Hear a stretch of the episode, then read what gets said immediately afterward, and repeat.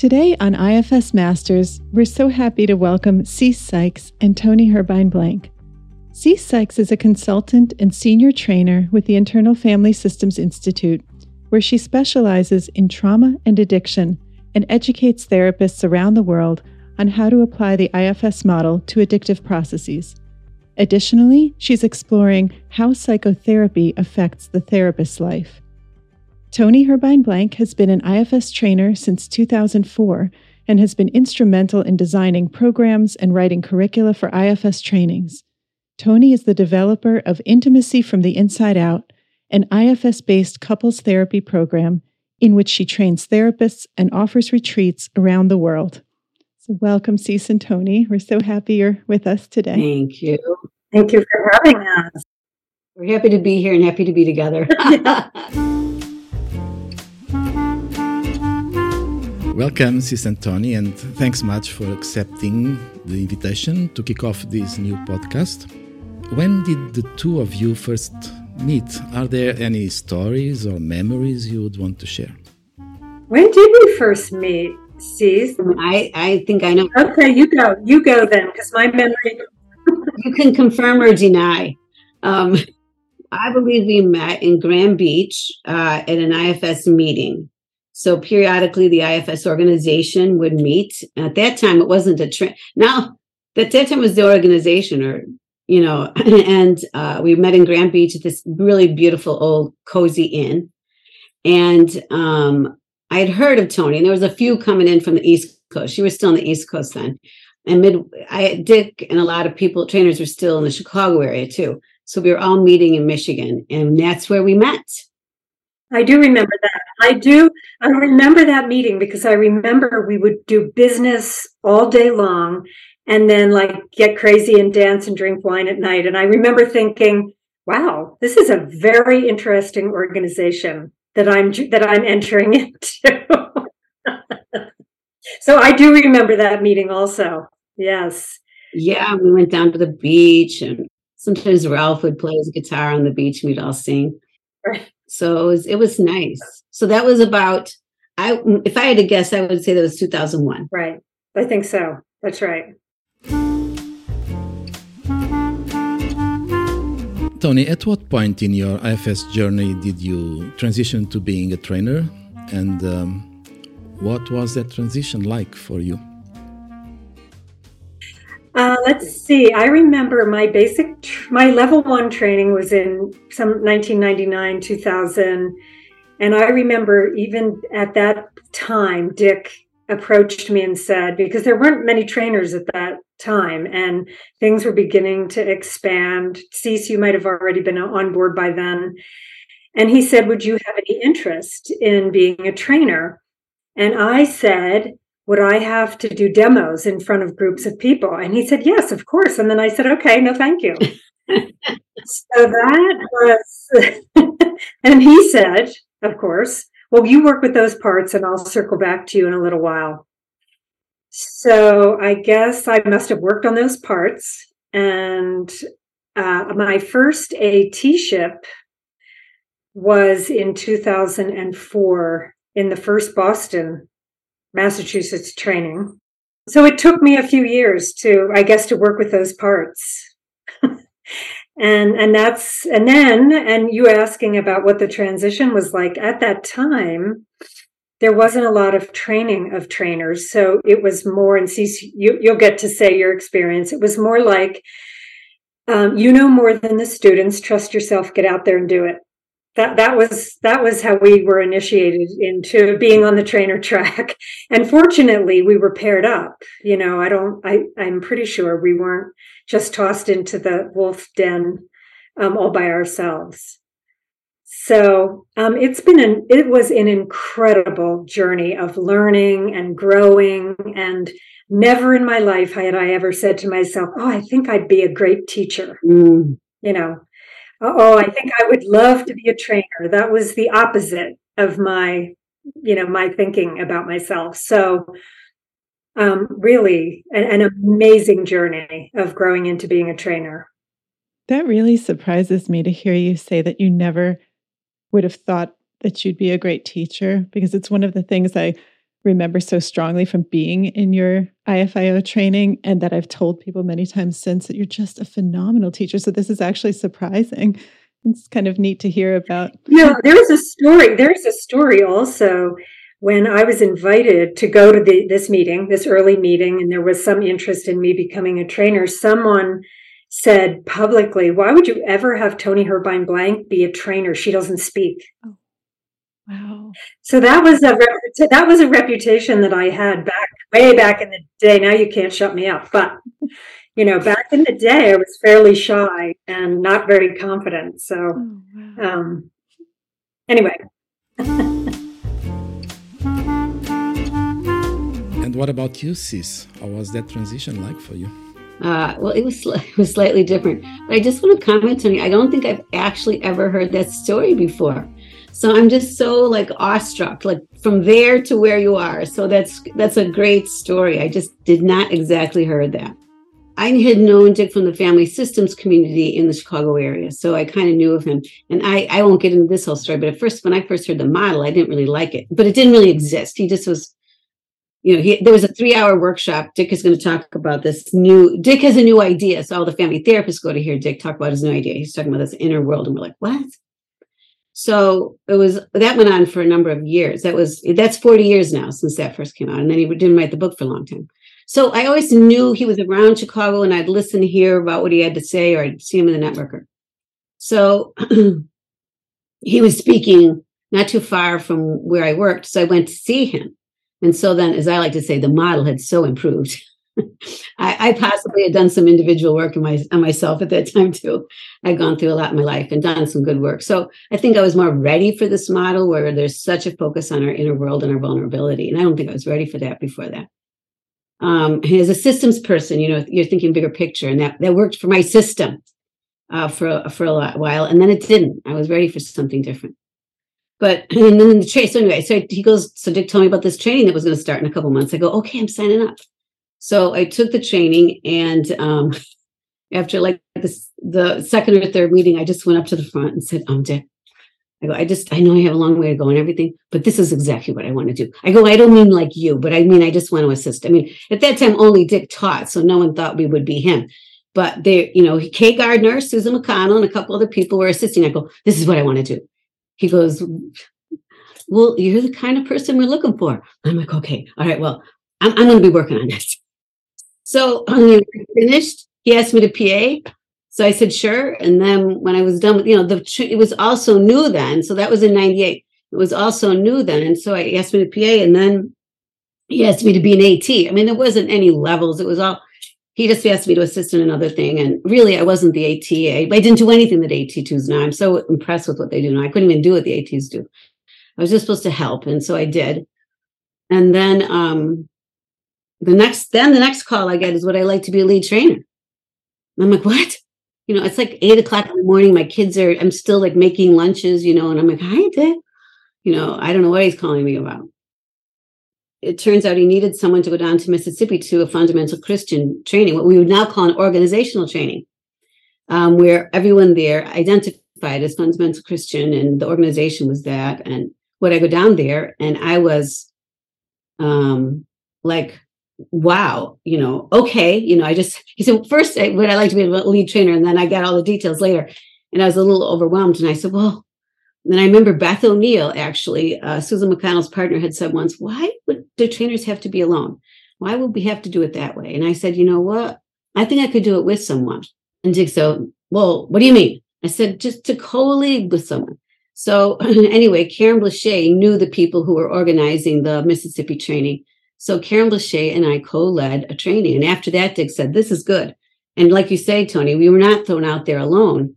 Uh, and I wasn't ready. Um, but Karen Blaché knew a lot of organizational, interpersonal group matrix kinds of things that she brought from the Hakomi community. And we were good partners. And I'll say one last story about that. She taught me a lot because she said to me months before the training started, which is not my personality. She goes, see, we have to have a meeting. I go, oh my God, about what? I go, what? What are we going to meet about? She goes, well, we just had to speak for our parts about, you know, leading a training. I go, we do? She goes, yeah, we, you know, she said, you know, you want to, and she really taught me she put a name on many things I decided before. I had gone out and led workshops and spoken at conferences and those kinds of things before in the family systems community. But I've had I had injuries. I had exiles around speaking with someone who took my time and you know just a lot of those things those interactional kinds of things that happen that are painful and stressful and hard to do live. And she just nailed it all and said we have to speak. We have to get seated. And so in order to get seated we have to know what we need to get seated. And we organized down to 15 minutes. Like if i organize if i named an exercise she would do the process of it. So everything felt equal. So we would not overshadow each other and trigger our parts so i had a lot to learn and i, I learned a lot from her and then the next person i co-led was with, toni herbine blank i don't know how you prepared for it tone But that was my preparation my first preparation for being in front of that room and i still i don't i don't know how it went for you I, I remember it going really well. And I also remember us being so maybe, it, maybe it was me, but so afraid and so tight as a result of it. So the planning was, you know, what do you want to do? Making it even. Nobody's going to overshadow yeah. anybody else, even though I had parts that were like, you're such, you're so much better than I am anyway. But I just remember us being so tight in that process. Oh, you know? me too. I thought we communicated really well. And I really, knew I what Karen taught me is to actually respect and listen to my own exiles and honor what they would need, right? That, you know, when I would feel insecure. And so that helped. And I think I brought that to that training with you, and you were ready to speak for all of that. No, but I was always, my, you know, toni brought in like these films, you know, the, the, film. What was the film, toni The film, The Robert Red. It was about horses. Horses. It's about horses, of course. toni and her horses. but beautiful. I'm like, oh my God, she's having these ideas, you know. And I'm more of a talker. But we put all our stuff together because we honored that we each would feel vulnerable at different points. And we would process that vulnerability with each other. That actually leads like right into what I wanted to ask you guys about next, which is how would you each say that your journey as IFS trainers has impacted you personally in terms of ways that it's challenged you or led to your your growth? Mm. It's a good question. Yeah, it's great. You know, I also wanted to just say while you were talking, just just so while I'm remembering this, then we can go to your question, Cece, about you know the influence of Karen on you. And I do think, even though we were kind of pushed out on our own, there was a smaller network, and I think you know and it got things got passed around like that very thing that karen offered and susan mcconnell who is a, a genius at creating experientials. And so things got passed around and trickled down to us. So I, I want to acknowledge that that when the trainer community was small there were a lot of, of sharing of resources. So I, I just think that's an important thing to to add here. Yeah. Toni mentioned this earlier a meeting of a a committee that what do we call the what we call some kind of advisory advisory the advisory committee. Where we we would meet and just there'd be a handful of us. And to talk about issues to talk about what comes up in a training.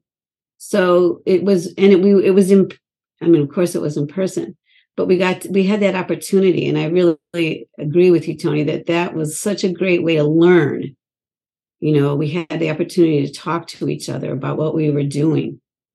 You know i miss that knowing i don't know what anybody does out there. Uh, but you know we really had that opportunity to learn from others and with each other. And about the the next question which is so would you say it again?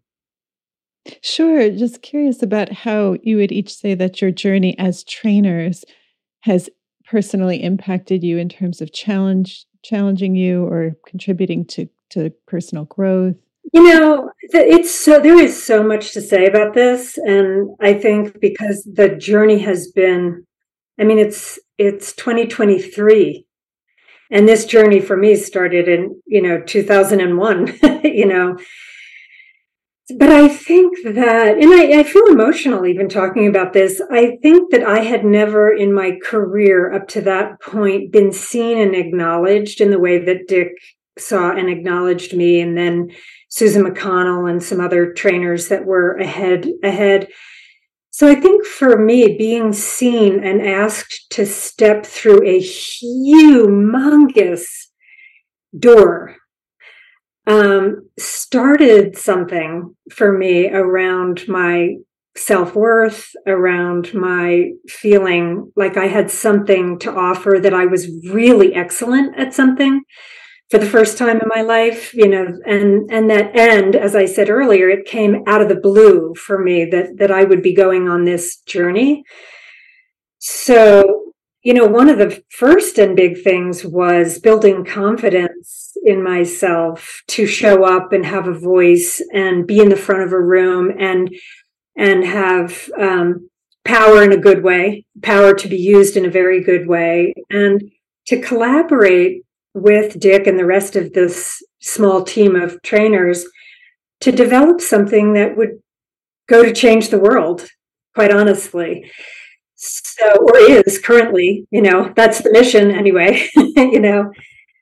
So, um, you know, so that was on the career, that was the career side of it. And then on the personal side of it was making sense of myself in a whole completely different way than I had to bring the idea of this kind of work to my partner jordan my husband and um, to people in my life as well so i think there was a professional track and a personal growth track as well you know boy it's i'm really thinking about what you're saying toni i just again for me to step out was i have a lot of parts like that the oldest child of six in a chaotic household with a depressed mom. You know, I was diapering at four, right?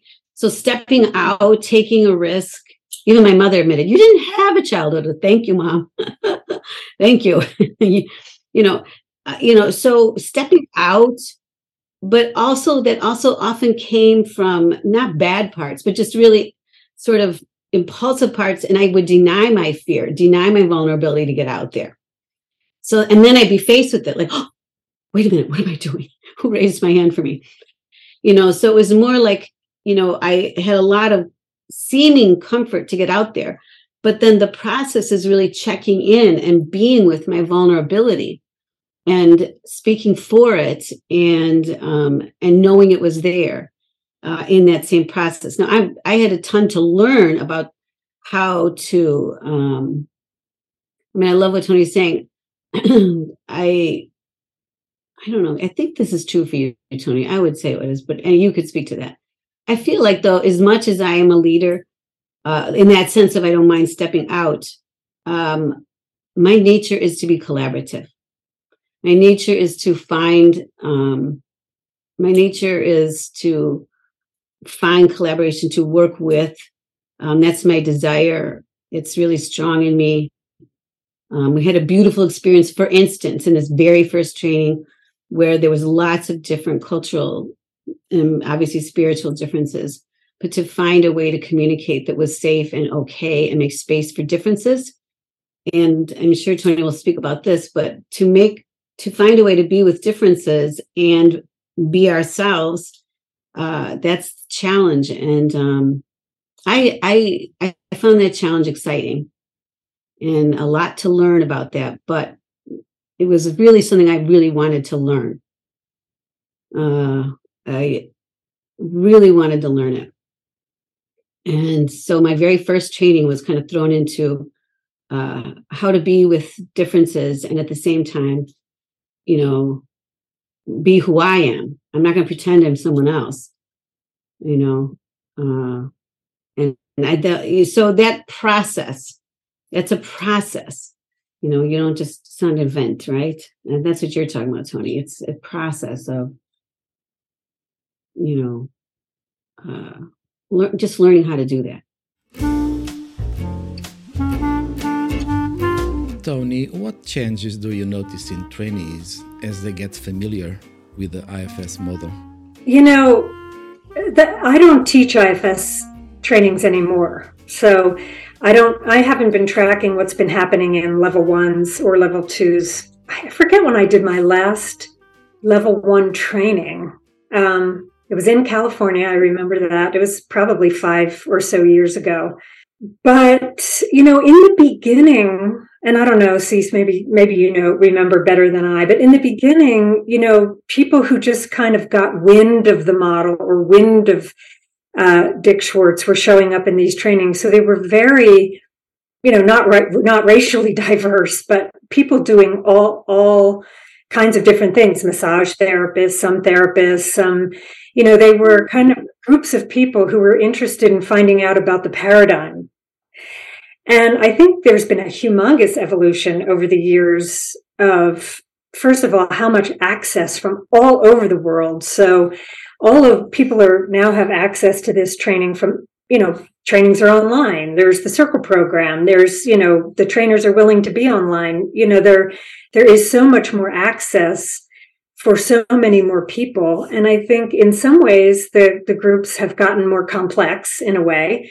And in another way, I think that IFS is now in the mainstream in a big way. Cece, would you agree with that? Would you say that? Yeah. So lots of clinicians, people who are wanting to apply it, you know, in the therapy room. So I don't know if that was what your question was, but I, I really do see that there's an evolution of who's showing up for these trainings, given how much more access there is.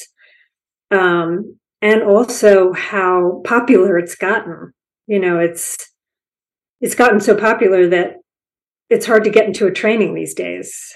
Our question is was more focused on on the personal experience of the model when the trainees go into a process of getting familiar with the model. What kind of changes in their systems you can witness? I have one thought about that, and you can tell me what you think, Toni. I feel like when we first started training in the early you know, oh one or two or three, all at four or five, six, all of that, that people going inside was like, what? We're going to do what? You know, that was not a thing in the, you know, that was not a thing in the psychotherapy. We didn't talk about mindfulness. It wasn't even discussed really. So people weren't prepared for that.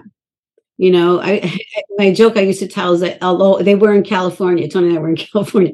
You know, you ask Californians to go in, they're like, mm-hmm, you got to yank them out. Okay, back, come on back to the group. You know, they're sitting there in their little poses, their little yoga poses. And I go to Boston, so I want to go inside. I used to, my joke used to be, and you can't see, I mean, you know, people will go inside with one eye open, like, mm, mm-hmm, mm-hmm. because it was just not a part of our world. And the um at the same time uh so i think that having people sort of trust that idea that going inside was valuable. Uh, i think creating safety for going inside for for getting vulnerable to find that vulnerability. I think that's still something even though people are more aware now of what they'll face if you will in a training uh, so therefore i think the model especially by level two but the model tends to attract people who are willing often willing to entertain that risk uh, i have taught you know if you teach two groups that are not ifs and i know you experience this toni uh, it's startling how much uh, we focus on our own parts in this model as trainers and as clinicians and I think also the idea that there's a spiritual component to this model yeah. Is was is also very different. You know, it's it's akin to this idea of going inside and also the idea that you can be in relationship with your feelings from this inner wisdom, this spiritual place, as opposed to either be your feelings or talk about them. I think I think that's also um, you know, it's getting more popular now, I notice in other therapy models, but back in the day, mm. that was a new concept for clinicians. You know, I remember in one level one, and I, I still know this person today. She's one of my trainers. Her raising her hand at the end of a training, she's sitting on the floor, you know, she's writing in her her notebook. She said, if my colleagues could see me, she said, I'm used to going to trainings and workshops where you sit at those long desks and there's a pitcher of water and a, a bowl of candy and you write. You don't speak and you don't, you certainly don't feel anything. And then you go home. She said, I, you know, this is like the first time I've ever experienced anything like this. So. That's right. it's different. Well, and you know what, Toni, you're reminding me too of something that happened um, early on. I, you know, in the first trainings, there was no book.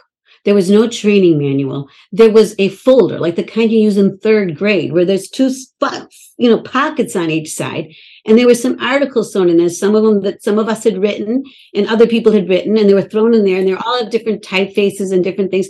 This is what you got. So we came to Boston. You were there, Toni. you know this story better than me. You can speak to this, but we went like out to the East Coast, and they're like they're waving around these handouts. This is a training.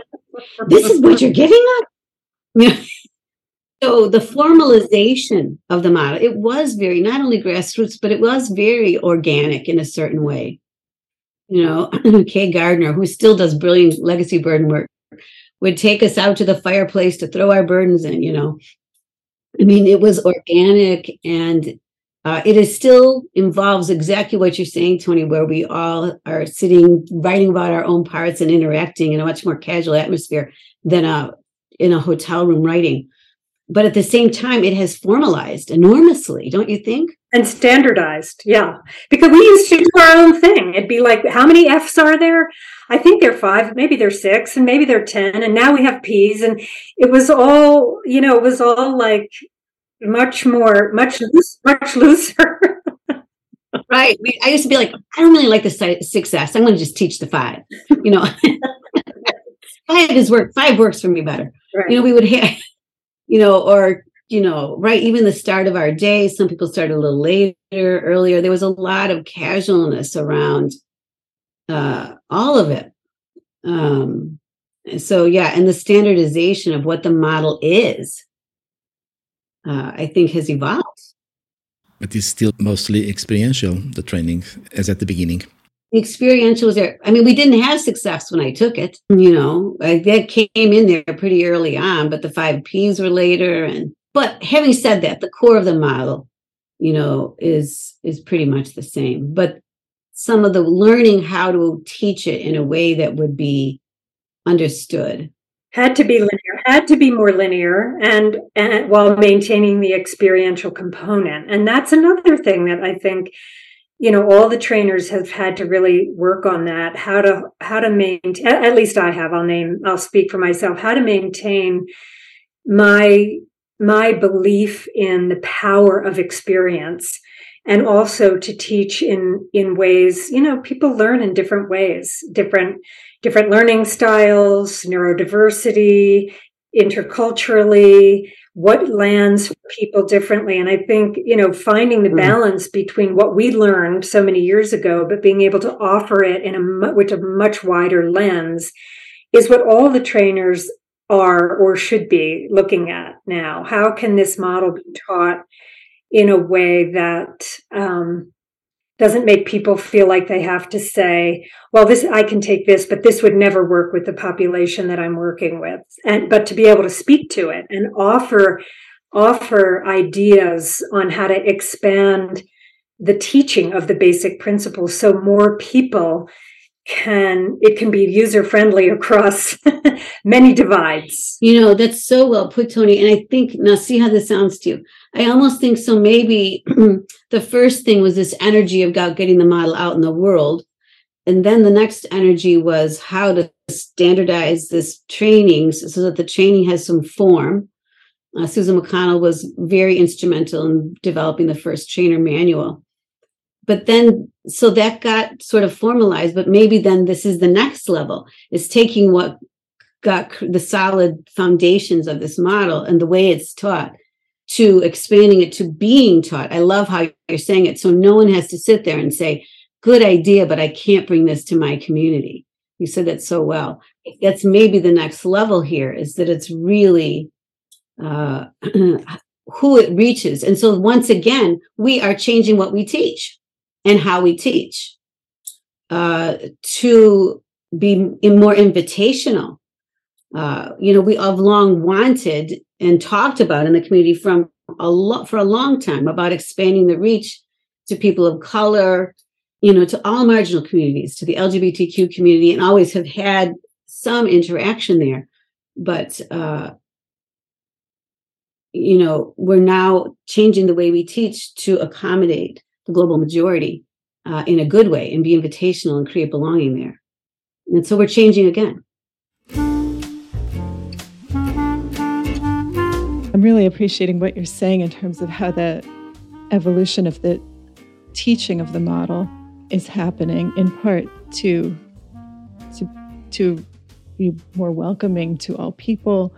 Um, I'm wondering if you know across the years you've been lead trainers for so long, if there are particular practices that you have been found to be most effective, you know, in teaching the model. Totally. right, see. I'm going to talk specifically if, about the intimacy from the inside out trainings, but it's more about my own journey as a trainer. And, you know, I did talk a little bit about my, you know, walking through this huge door and finding some, some, finding excellence and getting, being seen. You know, I think there were many, many years that as a trainer, I taught from parts that could feel into what people needed to feel safe and comfortable. Mm. And in that, like there there was the, the the benefit of that, but there was also the dark side of that, which is, you know, the parts that needed to be seen and loved. And part of my journey has been to learn how to grow into a self-led leader, which which is um, you know, is much more honest, if I if I could say that, but much less caretaking of a group. And you know, so to take more risks, to be myself, to let myself be challenged and not go into a collapse zone, to be vulnerable and real without burdening the training group with my exiles, to um, keep those exiles stuffed away somewhere till later. No, but you know, to to be discerning and to be, I think, honest and real and discerning, and allowing my allowing my self-led leader to lead instead of from parts that were seeking something from a training group. And you know, I would say to all new trainers, you know that that there's a there's a process around understanding who's leading in front of a group. And it's important to know. And you know i love my parts you know as you say Cece you know. I, I love my managers. I couldn't get out of bed without them. You know i love my creative parts. I love my therapist parts. But to be able to be discerning about who's driving the bus at any given time i think and to learn and to learn about what it means to ha- to use systemic use the systemic group process um, things that we the tools that we've learned but but do it in a self-led way. I don't know if i'm making any sense here but. Oh absolutely. I'm, I'm loving this actually. I'm really loving this. Thank you. Well i was really thinking like what what was what was i doing and what what am i doing out there and what is I, you know, and I'm just thinking, what was my first? I guess always my inclination is to um, be honest about myself, authentic about myself, not, I guess my goal is not to be perfect. I always say to my staff, I'm very bad at being perfect, but I'm very good at repair. So, you know, um, uh, so, you know, I might get impatient or say something too fast or miss something because I'm moving too fast because that's my tendency. So you give me feedback, I'm open to it. And, you know, my first thing I wrote is I, why I love my firefighters, right? That's the first thing I ever wrote about IFS. And so I think in a training, you know, when people are skeptical, they're annoyed, they're irritated, they don't get the model, they don't want to do this, they don't want to take those risks I feel very, very, um, I think probably instinctually, like so, not so with self leadership, but just sort of from my parts, was to welcome all of that. That was probably my my leading edge. That that was my tendency, my parts to really because of my own uh, strong, uh, you know, resistance to authority and those kinds of things So when people are resisting my authority, I always think, mm-hmm, yeah, of course. So go ahead, resist. um, I, I, mean, I'm still in charge, but go ahead. You know, but I mean, just that sense of I want to welcome some of that. So I think that kind of energy uh, that helps me. Um, I just want to be accepting for, I guess, for whatever is in the room. So where's my where's my edge? What do I have to find? Again, as I said earlier, is my vulnerability to be able to say when I've been hurt. You know, I mean, to really just to say I have hurt feelings. This is a lifetime to say that. And certainly say it in public. You know, so to say that, you know, to, this is my growing edge, and it will continue to be my growing edge, I think. You know, um, to say this, you know, I I need you.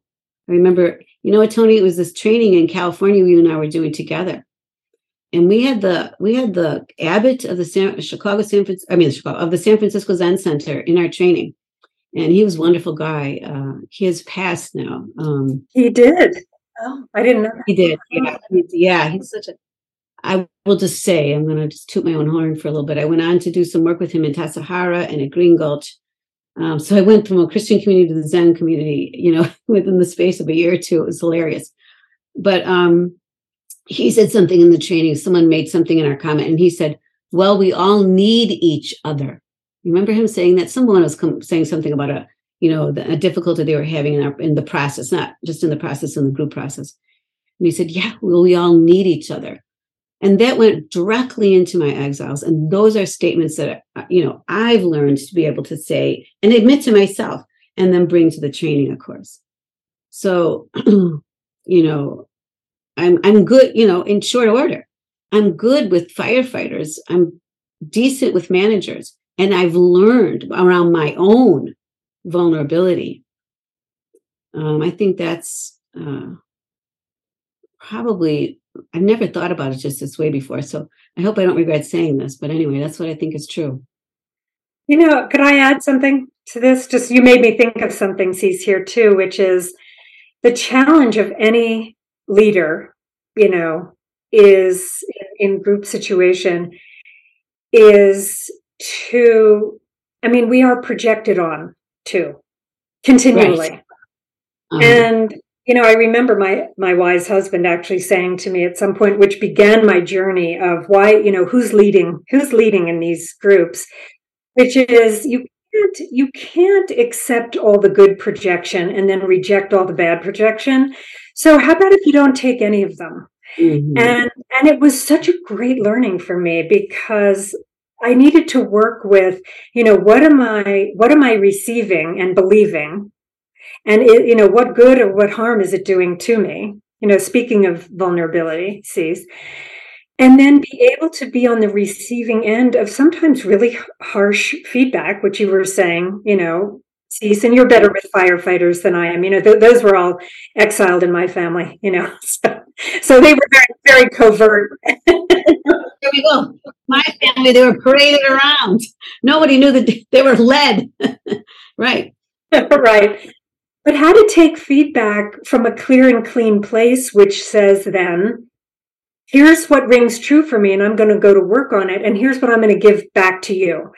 And that is a powerful as and and I'm still working on it trust me I'm still working on it. But I think it's also part of being a leader is is being willing being in the face of all of this projection and being willing to receive you know feedback and use it well and not either put yourself elevate yourself um, or crush yourself you know so good good leadership tool can I just add one little piece to that? You're helping me feel say something.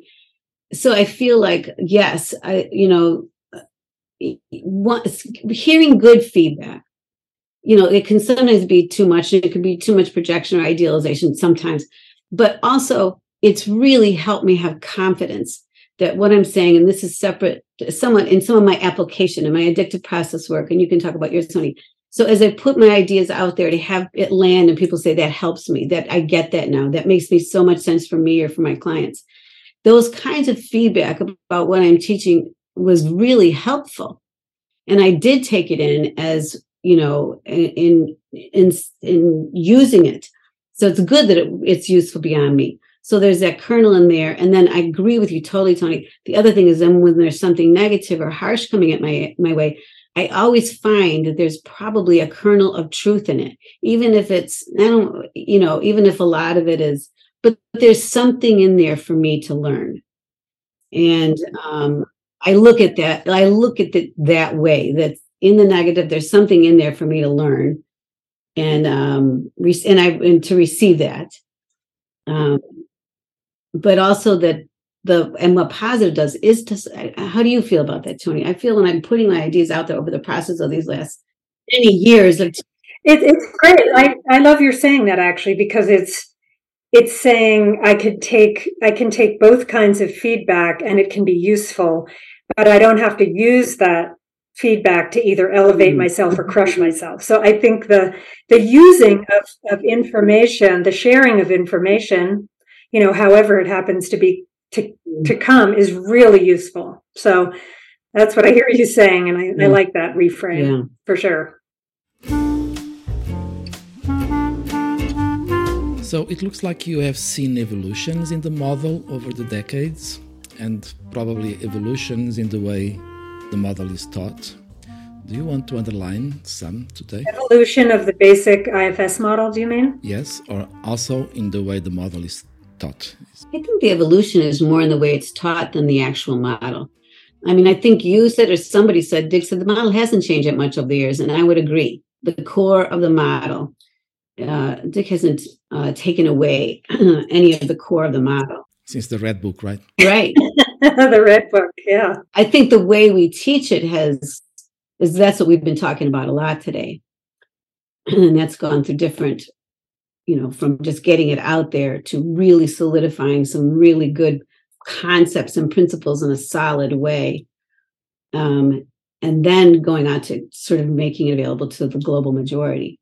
So it's evolu- evolved that way. But what do you think, Tone? I don't know if the core of the model has changed that much. I think the basic assumptions are still taught in the same way that they always were. I think. Mm-hmm. Yeah. The goals, if we're allowed to have goals. Yeah. So I, think I think if there's an evolution, I agree. It's how it's being taught, and then how different people are adding uh, specific areas of interest, like us, you know, trauma and relational work, and Susan McConnell, somatic IFS, and you know, there's someone on my team who's thinking about neurodiversity in couples. So I think people are taking the basic model and see how they can fold in or expand the model in different um, areas of expertise.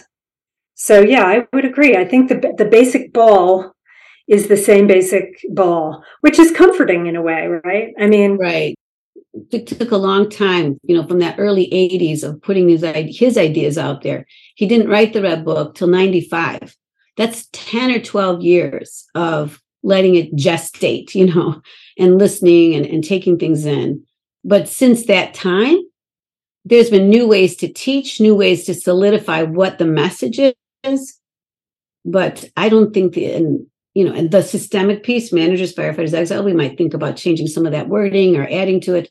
But the idea of a systemic model with three categories of parts, a self that reaches out, a, you know, a goal for relationship building, uh, you know, exiles, you know, underneath protective parts, this is the core and it's the core has, never changed I, I would you say that toni I would. I'm just thinking. This is good because while you're talking, I'm I'm thinking, and it seems like.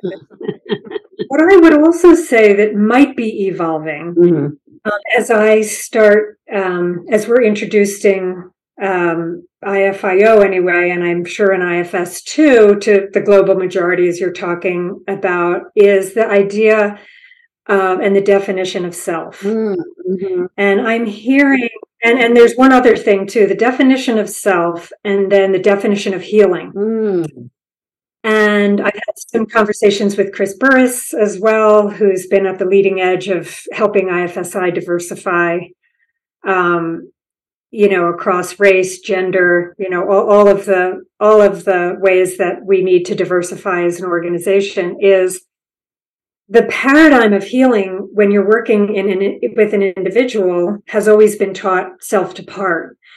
And now we're being actually, uh, you know, I think we're being invited into looking at, um, you know, indigenous practices, of which some are folded folded in, by the way, into this model also, but to look at how we can expand our definition of healing and self to be more in the collective and less in the individual.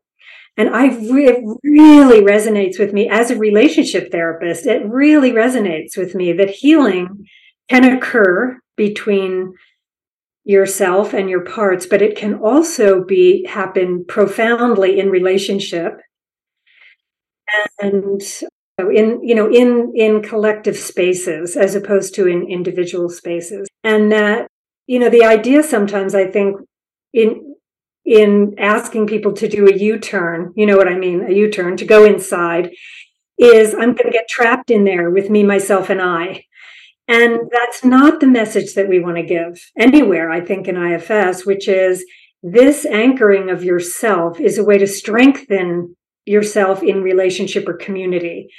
And so I, I really love, I love being invited into that process um, of, of kind of expanding those definitions.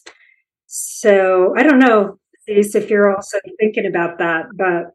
Yeah, you know, well, it's just, it's an interesting conversation to have. And I, around what is self and is the idea of self changing. And, you know, I, you know, I don't want to, that's not the nature of this conversation, but I, um, I might differentiate between what is self-led and what is self. And, you know, those are just interesting conversations. But for me, you know, making that spectrum a long time ago, you know, some things are self-led, some things are self. I don't know how different all that is.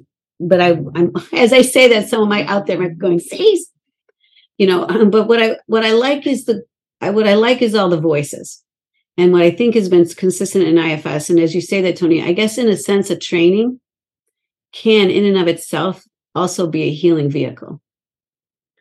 And the relationships formed in trainings can be healing. And I think that the connection, every that's our experientials and trainings are not just individual. How many times do they break up into a group and have reflection groups? And we have done this all along. So in and of themselves, the trainings are create a community again more or less strong i mean there's you know but we are all doing this in community and we all start together and introduce ourselves and we end together and close out together as a group. And i think that that's an interesting that's been an underlying piece assumption if you will. And i really love you saying that. And i never thought about it this way toni that the community has also been the way ifs been taught as opposed to a separate cubicle where we learn separately and go home and take a test or come in and take a test. It, has been woven experientially, uh, which is in relationship, not just an internal experience. And you know, Toni, you were mentioning how over the years different people have come in and brought their own areas of expertise and kind of enfolding those into the model. And each of the two of you has contributed in very significant ways to IFS, you know, specifically Toni as the creator of intimacy from the inside out, which I really believe it's just a brilliant application of the IFS model to couples therapy and and Cece, of course, with bringing your expertise and understanding and treating addictive processes. You've helped so many thousands of us, including myself, approach addictive processes with compassion, with more skill. So I was wondering if you could each take some time just talk about your personal contributions to the model. Well, I just think it all comes from my personal life. You know, like what am I interested in?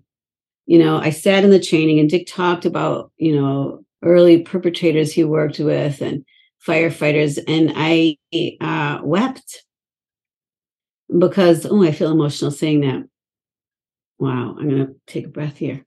So many people in my immediate family, my extended family, as I say, so many people I've loved have suffered uh, with different kinds of addictive processes have died in relation to their addictive processes. Relationships have been lost, you know, and this idea of how to love someone who's difficult, the complexity of my own parts and someone else's parts who's engaged in harming behavior as well as has many other lovable parts that that not right there that captured me from the beginning because that's you know so much a part of my own journey so uh, uh, that's where i stayed you know and so the, that's where early on i wrote i told dick i want to write an essay we had a newsletter about why i love my firefighters he goes well what's that going to be about because we didn't have a positive view of firefighters.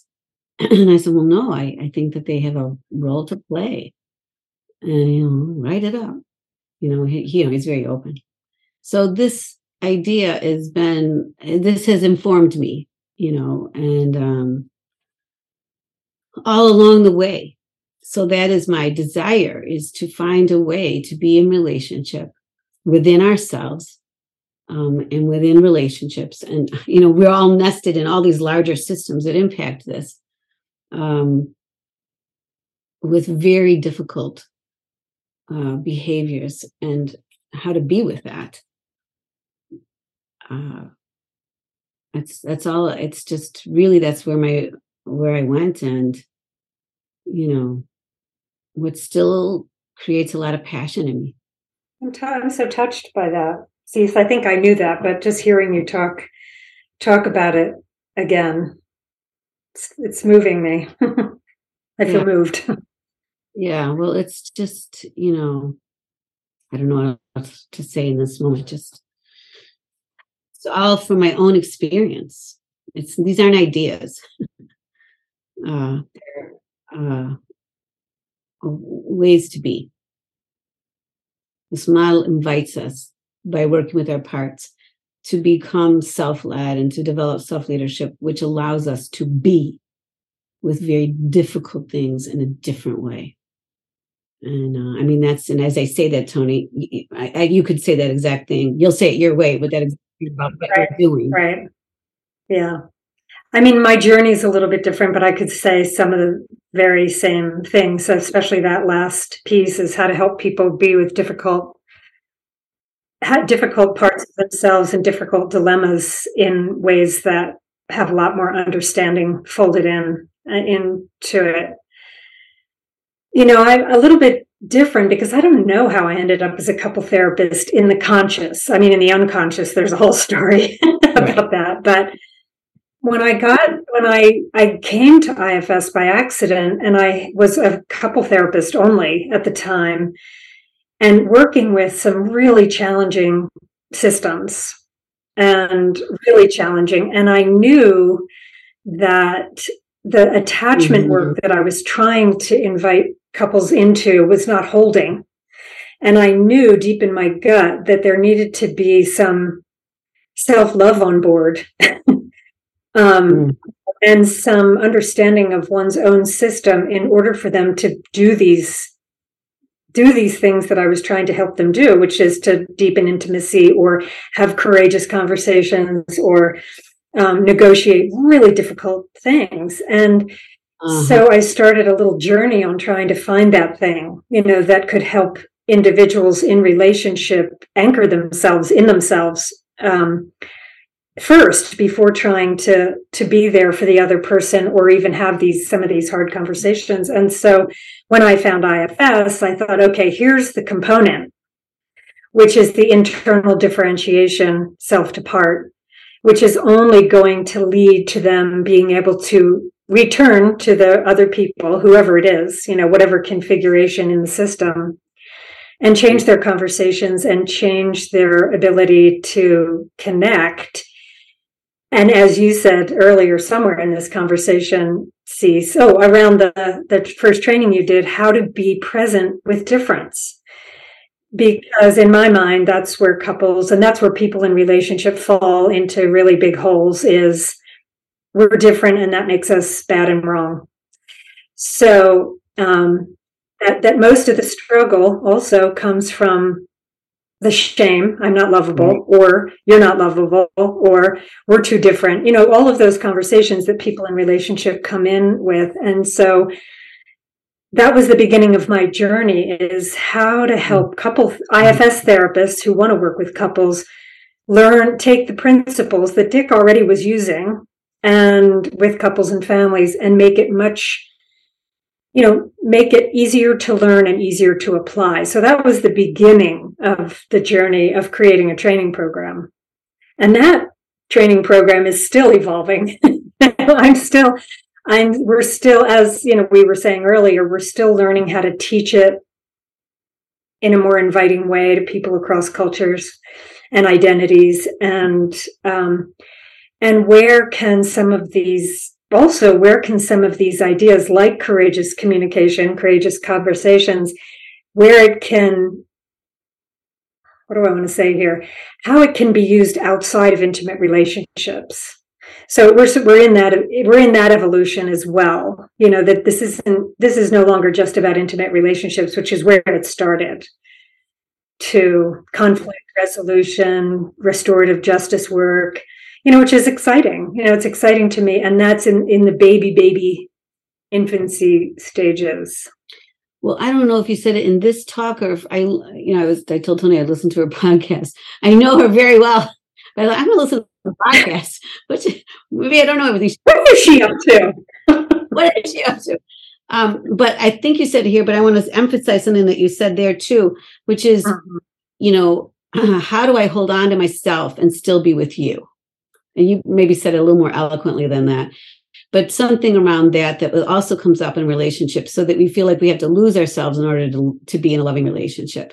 So there's also the thing of making the other one such an other but there's how do we just hold on to ourselves? So i really like anchored into that piece you know i think that's um powerful you know and i think that that's powerful in whatever way you want to apply you know relationship building can be applied in every different way you know obviously beyond couples.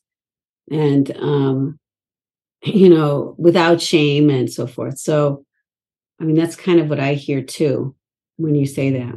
And i love that. I love that. It takes courageous communication to talk about hard subjects in every subject. So you know this is self from self we are courageous. If we you know if we, we but it takes a little work to just let that come out and I want to back, you know. But it takes courage to uh, courageous communication is just so central. So I I love that. You know, you're talking about also in terms of being courageously able for people to be courageously able and facilitated to be in relationship with themselves with parts of themselves that have been hated and i hear you talking about that too right you know right. That that you can learn to love these parts of yourselves who all people in your life hate and a lot of your own parts hate too. So that's that's that's you know that's life changing that's life changing work. Yeah. And are there wrong ways to teach and live the model? And if yes do you want to name some? I'm sure i've engaged in a few but I probably probably mistakes I've made. But wow. I guess if I was going to say there's anything wrong, I don't know. If, this isn't a process. You know, we've been saying all the time how experiential the the model has always been. So that's the right way. So maybe a wrong way would be to teach the model without ever inviting going internally ourselves, getting you know teach the model without ever having the opportunity to practice with, with another. Uh, I think without the experiential component, uh, just the concepts is only going to get you so far. I would, we, I don't know. What would you say to that, Tom?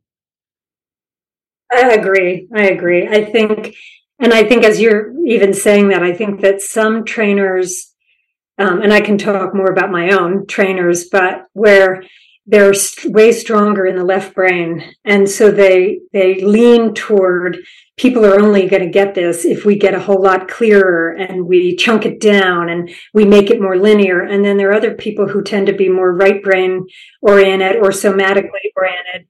And and really totally believe which is where i let, tend to lean which is you're not going to get it if you don't do it you know in some way. So i think the combination of both of those is really the right way if we're going to even you know categorize it like that but and I think going leaning in one direction too far or another direction too far because it's what you're comfortable with as a trainer is actually not going to invite the most people into learning the model. Right. So finding a ba- finding a balance, I think. Perfectly put. Yeah, that's right.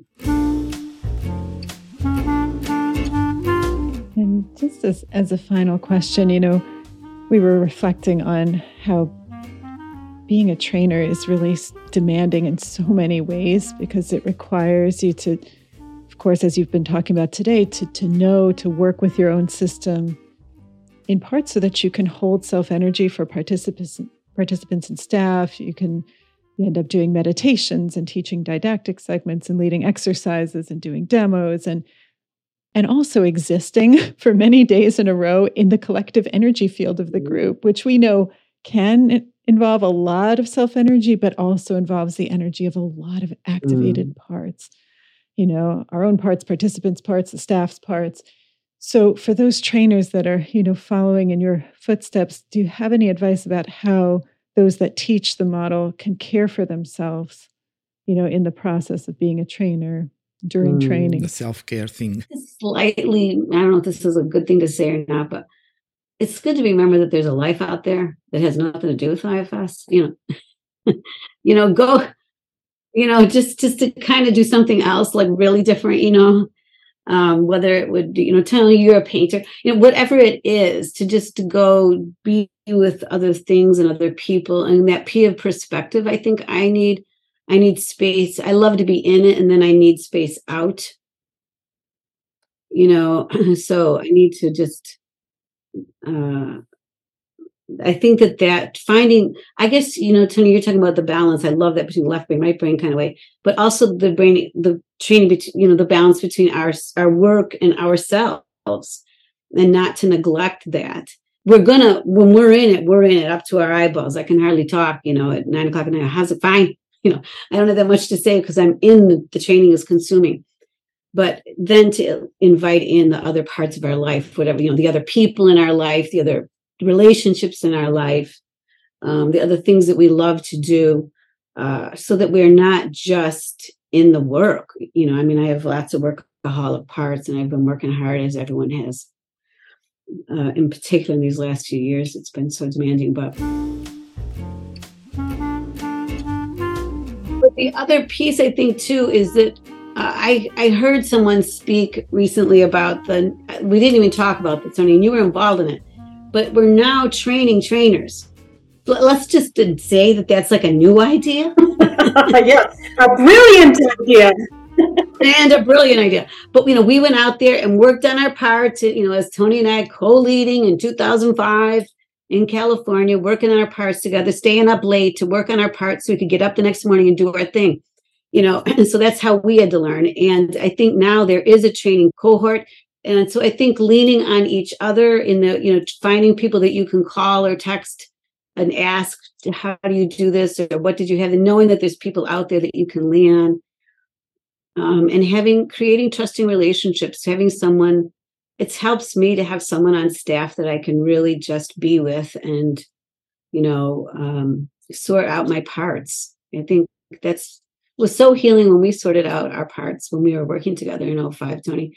And that's always just healing, a safe place to t- sort out our parts. We need that when we're in it. We need to be able to do that. You know, and find that place.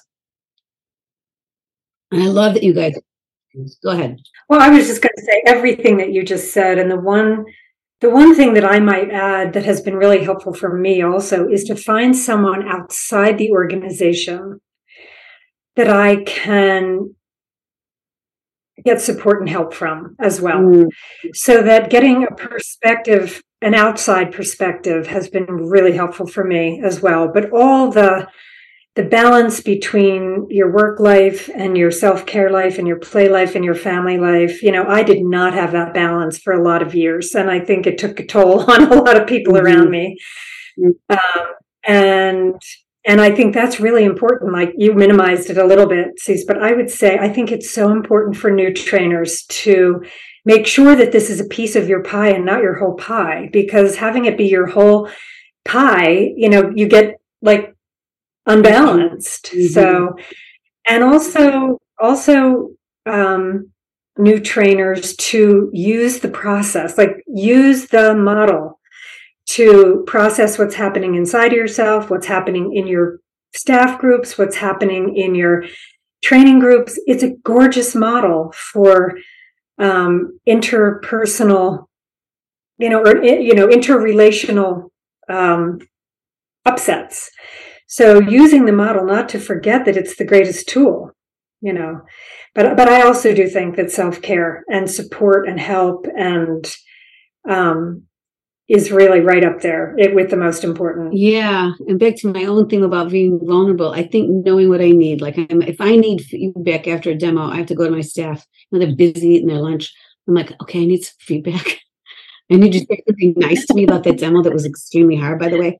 You know, you know, uh-huh. just really just um I'm oh, okay, you know, just so to know what I need to get myself sorted. If do I need that or do I need to process something else? Knowing what you know, knowing when I'm feeling vulnerable and wherever I go, uh, ask for some support around that, whether wherever I can, where, wherever I can get it, but to know when I need that.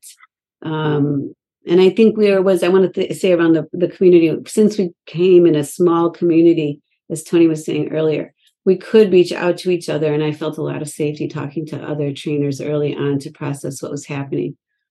And um, it was very uh, it's healing and it's uh, energizing and illuminating we learn you know and uh, it's been really valuable